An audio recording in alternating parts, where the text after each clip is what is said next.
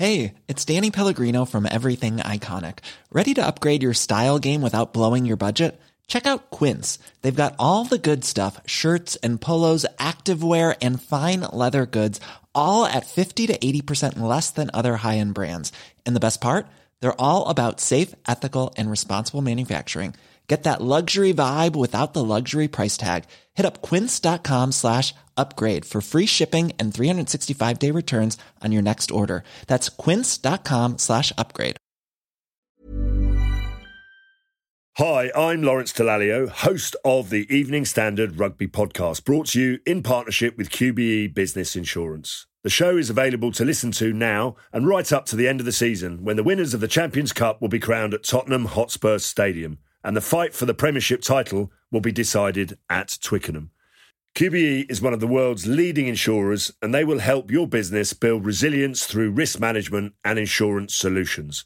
Subscribe and download now wherever you get your podcasts. Thanks for listening.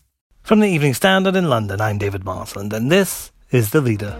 It is 9:30 p.m. Central African Time. We're coming to you live from It's been dominating the headlines in South Africa. The country's SABC network leading bulletins with the news that the Oxford AstraZeneca vaccine might not be as effective as hoped.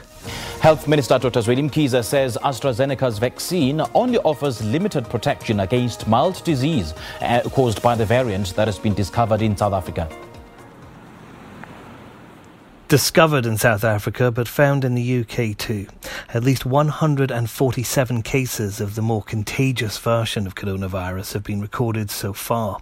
Surge testing is underway in hotspots, including three London boroughs, but experts like UCL's Oksana Pyzik insist just because this particular vaccine isn't as effective as hoped against that strain, it doesn't mean it doesn't work at all. Even with the Oxford AstraZeneca vaccine, we do see that it prevents severe disease. It may be less efficacious in mild and moderate cases, but where we start to really get concerned, or, or, you know, the essential point of the vaccine is such that it prevents hospitalizations, complications, and a greater burden on the healthcare systems, as well as uh, the increased mortality rate. So, from that perspective, certainly anyone who uh, in the UK has received the AstraZeneca Oxford vaccine uh, should be reassured that they will still have protection from severe disease, and, and that is critical. Still, with the vaccine rollout well underway, more than 12 million people have had one.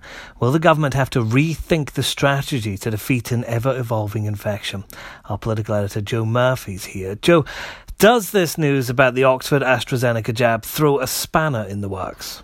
It's definitely a problem. Bit too soon to say if it's a spanner or a hurdle. At the moment, fingers crossed it may be a hurdle because while we can say categorically that against the South African variant, our Oxford vaccine uh, reduces spread not much, we are hopeful that it will stop deaths and hospitalizations. And if if it does those two things, that'll be enough to make a massive difference. The Prime Minister, Boris Johnson, was speaking earlier today saying that he has no concerns. We're very confident in all the vaccines that we're using, and I think it's important for people to, to bear in mind that uh, all of them uh, we think are effective in delivering a high degree of protection against uh, serious illness and, and death, which is the, the most important thing. But is it possible, Joe, that with more than 12 million vaccines already done, people expecting a second dose, that some of us may need three doses? Of a coronavirus vaccine? I think it's possible, possibly likely, that all of us, the whole country, will have to have three doses this year, with um, the first two doses to get us immunised against the current strains, and then a booster jab in the autumn, towards Christmas maybe, and for some of us, which would get us really bolted up against all the new variants that are coming out now and maybe coming out again in a few weeks' time. Um, and, and, that will probably apply to whatever you've had because uh, at the end of the day, all vaccines will eventually become out of date as the virus mutates and boosters will be good because we know that antibodies decline in the um, defences against this virus. They don't last forever. Now, Joe, I do remember Emmanuel Macron coming out a few weeks ago and pouring some cold water over the enthusiasm for the Oxford AstraZeneca jab. Were we perhaps a bit too quick to dismiss the opinions of the French Premier? Well, I don't believe that uh, Emmanuel Macron had some brilliant scientific insight. I think this was uh, simply some uh, French uh, nationalistic sort of accusation designed probably to cover up the fact that their own vaccine rollout programme has been going at a snail's pace, even by EU standards. Uh, so I don't think that we can say that this is vindication for Monsieur Macron. As far as the government's concerned, the vaccine rollout continues apace.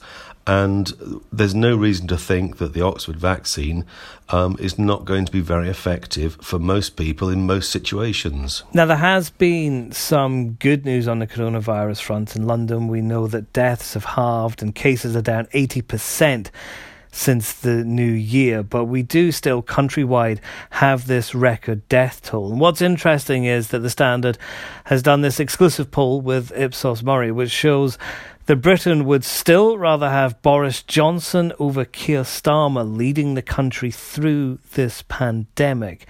How has the Prime Minister managed to get that kind of support? I think the the reason why he has that level of support at the moment, it must be to do with the vaccine rollout. Huge um, support in the poll for the way the vaccine rollout is being done, for getting hold of the vaccines, and for the decision on how to prioritise its rollout. And whether whether it's that or something else, you find that people would like Boris Johnson to be in charge rather than Keir Starmer for the rest of the pandemic and also the subsequent economic recovery, which is perhaps the more significant thing because you do have some of the Labour front benchers, like Nick Thomas Symonds, have been waxing lyrical about how what Labour should be trying to do is emulate the 1945 Attlee government. It wasn't in charge during World War II, it was part of a coalition, but when it came to the peace, the public trusted it with the revival of the economy and society the reconstruction, as it were. And that is something that this poll suggests is out of Labour's reach at the moment. There's also some other little danger signals for Keir Starmer. One is that he's seen to have improved Labour, but his profile isn't very high, and people are divided about whether or not he set out a compelling case to voters. And when you compare Labour's team with the Tory team, the public seem to think that Labour are more disunited and they think that the Tory team may have better solutions. That's really not a great look, considering that this is not the most highly regarded Conservative front bench we've had in recent generations.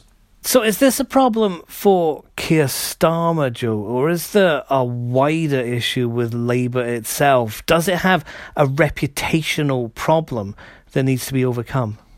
It's certainly a problem for Keir Starmer because he's had a difficult week. He made a big mistake in Prime Minister's questions. There have been a couple of weekend stories that the knives are being sharpened, and one of his frontbench colleagues, Charlie Falconer, got into trouble for saying COVID was a gift that keeps on giving to lawyers. And uh, ultimately, Keir Starmer was brought in to do two things. One was to not be Jeremy Corbyn, and the other was to try and unite the Labour clans from and, and unite the left wing part of the Labour clan with a slightly more modernising agenda. What he needs to do, though, is win power. Otherwise, Labour will soon, and the unions will soon, lose patience with him.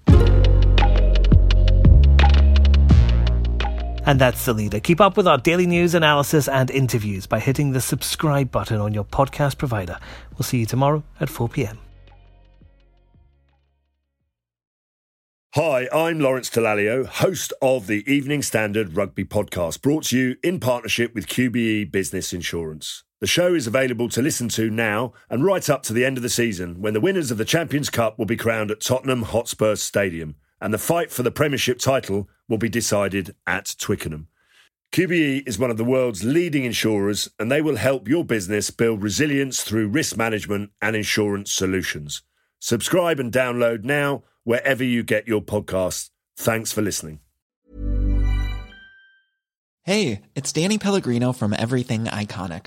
Ready to upgrade your style game without blowing your budget? Check out Quince. They've got all the good stuff shirts and polos, activewear, and fine leather goods, all at 50 to 80% less than other high end brands. And the best part?